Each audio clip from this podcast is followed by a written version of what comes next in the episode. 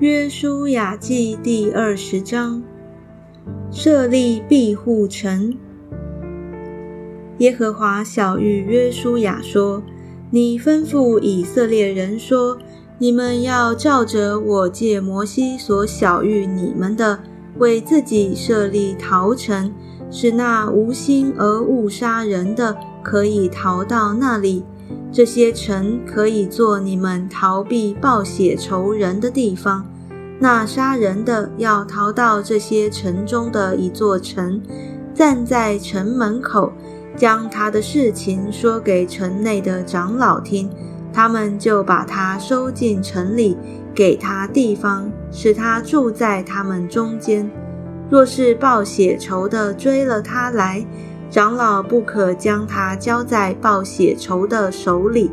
因为他是素无仇恨、无心杀了人的。他要住在那城里，站在会众面前听审判。等到那时的大祭司死了，杀人的才可以回到本城本家，就是他所逃出来的那城。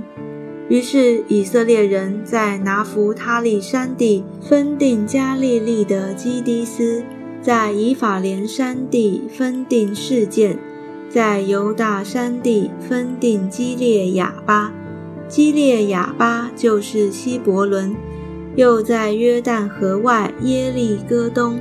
从吕遍支派中，在旷野的平原设立比西，从加德支派中。设立激烈的拉莫，从马拿西支派中设立巴山的戈兰，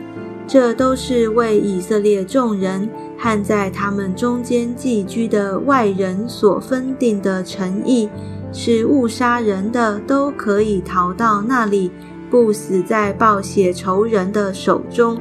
等他站在会众面前听审判。